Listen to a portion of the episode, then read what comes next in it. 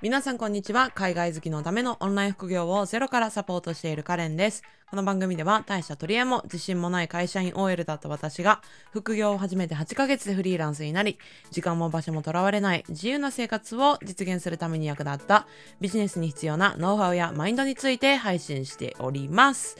皆さんおはようございます。いかがお過ごしでしょうか？はい、今日は令和4年4月4日はい、444と続いておりますね。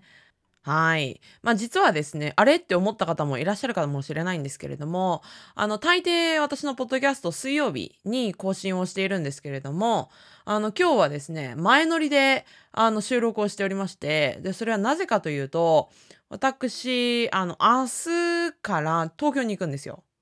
イエーイ久々の東京ですね。もう本当に数ヶ月ぶりの東京で、で、まあ本当に東京自体にいる時間は本当に限られているので、まあ大々的にね、東京行きますみたいなことを言わずに、まあちょっとこそっと行って、まあ限られた、まあ、あの、会いたい人に会ってきて。で、実は東京に行く理由っていうのが、あの、水木とですね、あの、河口湖。あの富士山のまあ麓というかよく見えるあの湖に河口湖っていうのがあるんですけど、まあ、その河口湖ですね私の母と祖母と3人でですねあのちょっとあのいい感じのところにあの泊まってゆっくりしようかなっていうことでまあ火水あ水木と泊まる予定でじゃちょっとあの祖母と母よりもあの一泊あの前倒しであの、私が、あの、東京に行ってですね、まあ、友人であったりとか、まあ、知り合いであったりとか、まあ、いろんな方々に、まあ、火曜日出会っ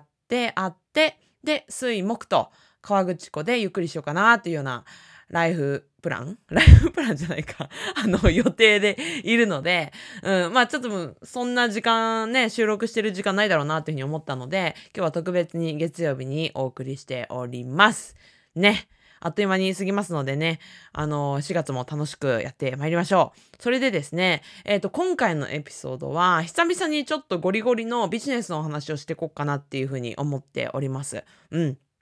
まあ、あの、先週とかもね、誕生日の話だったりとか、なんかおすすめの本とかっていうのは紹介したんですけれども、まあ、久々にね、ちょっとビジネスらしい話をしていこうかなっていうふうに思っております。で、あのー、今回のテーマというのが、独立副業をしたい人によくある落とし穴参戦という話をしていきます。で、おそらくですね、まあ、今回の話長すぎるかもしれないので、まあ、ちょっと前半と後半に分けてお話をしていこうかなっていうふうに思っております。でですね、まあ、早速、本題に入っていこうかなっていうふうに思うんですけれども、まあ私自身も、えっ、ー、と、もうこの6月で、えっ、ー、と、私自身も副業でね、まあゼロからビジネスをスタートして、間もなく2年が経つっていう頃なんですけれども、早いですね。はい。で、あの、本当にいろんな起業家さんとか、あの、本当にいろんな、まあ、副業を始めたばかりの方とか、もういろんな人本当に見てきたんですよ。で、その中で、まあね、まだ2年って言ったら、もう本当に起業をね、もう何十年とか10年、十何年とかやってる人から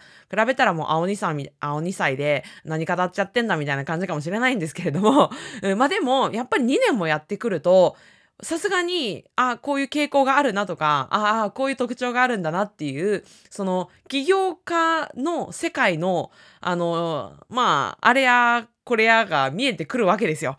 で、あの、私がまあ改めて思った、まあその、まあ起業とかね、独立をしたいなっていうふうに始めたばかりの人に、ああ、あるあるな落とし穴だなっていうふうに思ったものを、今回ね、ご紹介させていただこうと思っておりますので、まあ最後までね、あの、聞いていただけたらと思います。で、まず、まあ一つ目から早速ご紹介しようと思うんですけれども、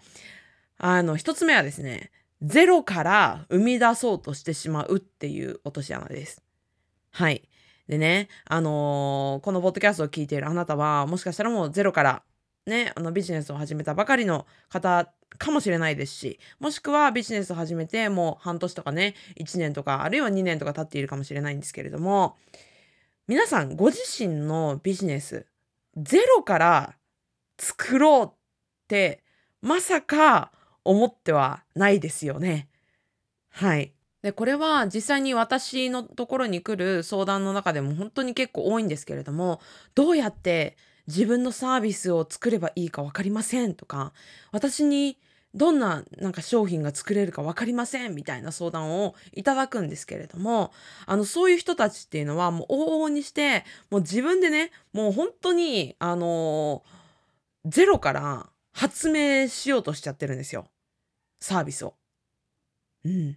でねこれまあ不可能とは言いませんし、あの、本当に本当に本当に、あの、やりたい、ね、もうそれ以上は考えられないっていうことであれば、あの、もう、やるなとは言いませんが、えっ、ー、と、往々にしてそのやり方だとめちゃくちゃ非効率だし、あの、成果出すまでにもう何年も何十年ももしかしたら時間かかるかもしれないし、何よりやっぱりお金もかかったりとか、その割に全然成果が見えなくって結構辛いっていう可能性の方が非常に高いです。なので、じゃあどうすればいいかっていうと、もう世の中に出ている、まあ、商品とかサービスっていうものを見て、それを参考にして、その自分の商品にしていくっていうやり方が一番いいんですね。で、これなぜかというと、もう世の中に商品とかサービスとして出ていて、かつ売れているものっていうのは、その作った人たちっていうのが、すでにこのニーズがあるなっていうものを知っていて、でその供給、需要に応えているからこそ売れているわけですよね。そのサービスが存在するわけじゃないですか。で、むしろ、今この世の中にまだ全然出ていない商品とかサービスっていうのはもしかしたらすごい潜在的な需要があるかもしれない一方で、うん、全くニーズがないからこそそのサービスが存在していないっていう可能性もあるわけですよね。うん。で、どっちかはわかんないんですよ。だけれども、その、じゃあ、ね、その需要があるかどうかわからないっていうところをゼロからわざわざ自分が、あの、テストして、やっていく価値ってどれぐらいあるのかなっていうところを冷静に考えてみてほしいんですね。例えばスマホの例で言えば、スマートフォンの例で言えば、あの、なんか自分でね、あのビジネス、ね、サービスどう作ればいいか分かりませんっていうふうに思っている人は、あの、スティーブ・ジョブズになろうとしちゃってるわけですよ。みんなガラケーしか持っていない時代に、なんか片手でパソコンのような機能を持った、まあ、通話もできるし、インターネットにもつながれる、なんか折りたたみじゃない端末をね、作ってみたいみたいな。いうふうに思って、でもそれも需要があるかわからないんだけれども、ゼロからそういうのをね、なんか作ってみたいっていうふうに思ってるようなもんなんですよね。で、第一、やっぱりそこでね、まあ、需要があって爆発的に売れたから、確かにゼロの発明者っていうのは、そうやって一回需要にピタッとはまれば、まあ、爆発的に、あの、売れるっていう可能性はあるものの、そんなね、潜在的なニーズを見つける力であったりとか、その思ったアイディアを形にする力って、一般的な、少なくとも私にもないし、一般的な多くの人には、その力っていうのはなかなか難しいと思うんですよね。資本的にも。うん。で、じゃあその時にどうすればいいかっていうと、ジョブズになるんじゃなくって、まあ、2番手、3番手の存在でいいわけですよ。これどういうことかっていうと、例えばアンドロイドですよね。あの、サムソンとか、ファーウェイとか、まあ、いろんな今、あのー、会社が出してるじゃないですか、スマートフォンって iPhone だけじゃなくって。で、そこの存在になればいいわけですね。で、例えばそこってどういうふうに考えたかっていうと、ジョブズが iPhone を発明したことによって爆発的にスマホっていうのが普及していきました。で、ガラケーがどんどんどんどん下火になっていく中で、うわ、スマートフォン。うん、ああやって片手でインターネットにも簡単につなげられるあのスマートフォンというものがものすごくニーズがあるらしいっていうことを知りましたよね。その後に後発的に、えっと、サムソンとかファーウェイとかが、えー、もう自分たちもスマホ作るぞって言って必死になって出していきました。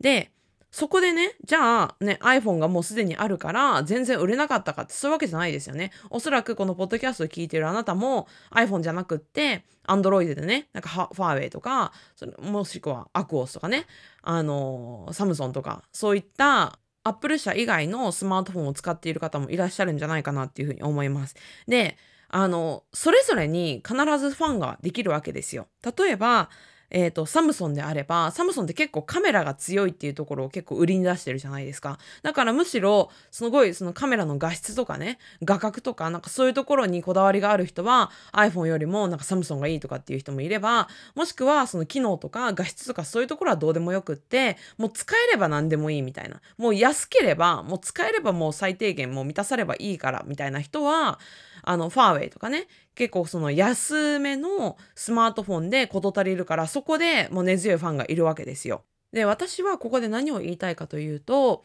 そのすでにあるものを活用する時にそれをそっくりそのままその真似をしただけで終わりだったら確かに真正面から iPhone とあの勝負をしなきゃいけないから大変になるんですけれどもそこでその活用するのに加えて自分らしさっていうところを追加していくっていうところがすごくポイントになってくるんですよね。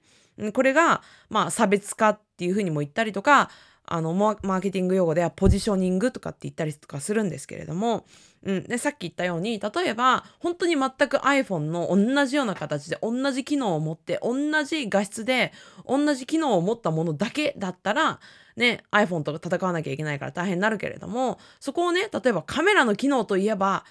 サムソンなんですとかうん、安いスマホといえばファーウェイなんですみたいなそういうポジショニングができれば自分オリジナルのファンができるようになるわけですね。これって例えばスマホだけじゃなくって本当に他もうどこのあらゆる業界にも言えることなんですけれども例えばあの牛丼屋さんあるじゃないですか牛丼屋さん。ね皆さんこの牛丼チェーンと聞いてどこのお店を、ま、思い浮かべますか？ね多くは吉野家であったりとかあの、すき家であったりとか、松屋とかね。まあ、この3つが、まあ、主に、まあ、結構三大牛丼チェーンかなっていうふうになるんですけれども、あの、この牛丼チェーンの中でも、まあ、元祖といえば吉野家じゃないですか。一番最初に、まあ、牛丼屋っていうのを作ったのが吉野家なんですよね。だからさっきのスマホが、の発明家がジョブズであれば、うん、iPhone、Apple 社であれば、牛丼の世界で言うと吉野家っていうのが、まあ、発明したね、会社っていうことになるんですけれども、うん。じゃあね、吉野家だけが今売れ残ってるかってそういうわけじゃないじゃないですか。ね、松屋もすき家も他の牛丼屋も全然残ってますよね。で、むしろ皆さんご存知でしたか？売上ベースで言えば、吉野家って1位じゃないんですよ。うん。実は、よし、えっ、ー、と、牛丼チェーンの売り上げの一番ってすき家なんですよ。びっくりですよね。でじゃあどうやってそのすき家をねこの元祖牛丼チェーンの吉野家を追いついて追い抜くことができたかっていうとえーと、すき家っていうのは牛丼チェーンの一つではあるんですけど牛丼屋として真っ向から、えーと、吉野家にね勝負をしたんじゃなくってすき家ってあのファミリー層向けの展開をしたっていうのがその差別化のポイントになるんですよね。で牛丼チェーンといえば結構一人でそのサラリーマンのね人たちがなんか男性とかが黙々と入ってるようなイメージがあるじゃないですか仕事帰りに安く美味しく簡単に入れるお店としてのイメージがあるじゃないですか。で、すき家は、まあ、その面も保ちながらも、ファミリー層っていうところに目をつけたんですね。なので、位置づけとしては、ちょっとファミレス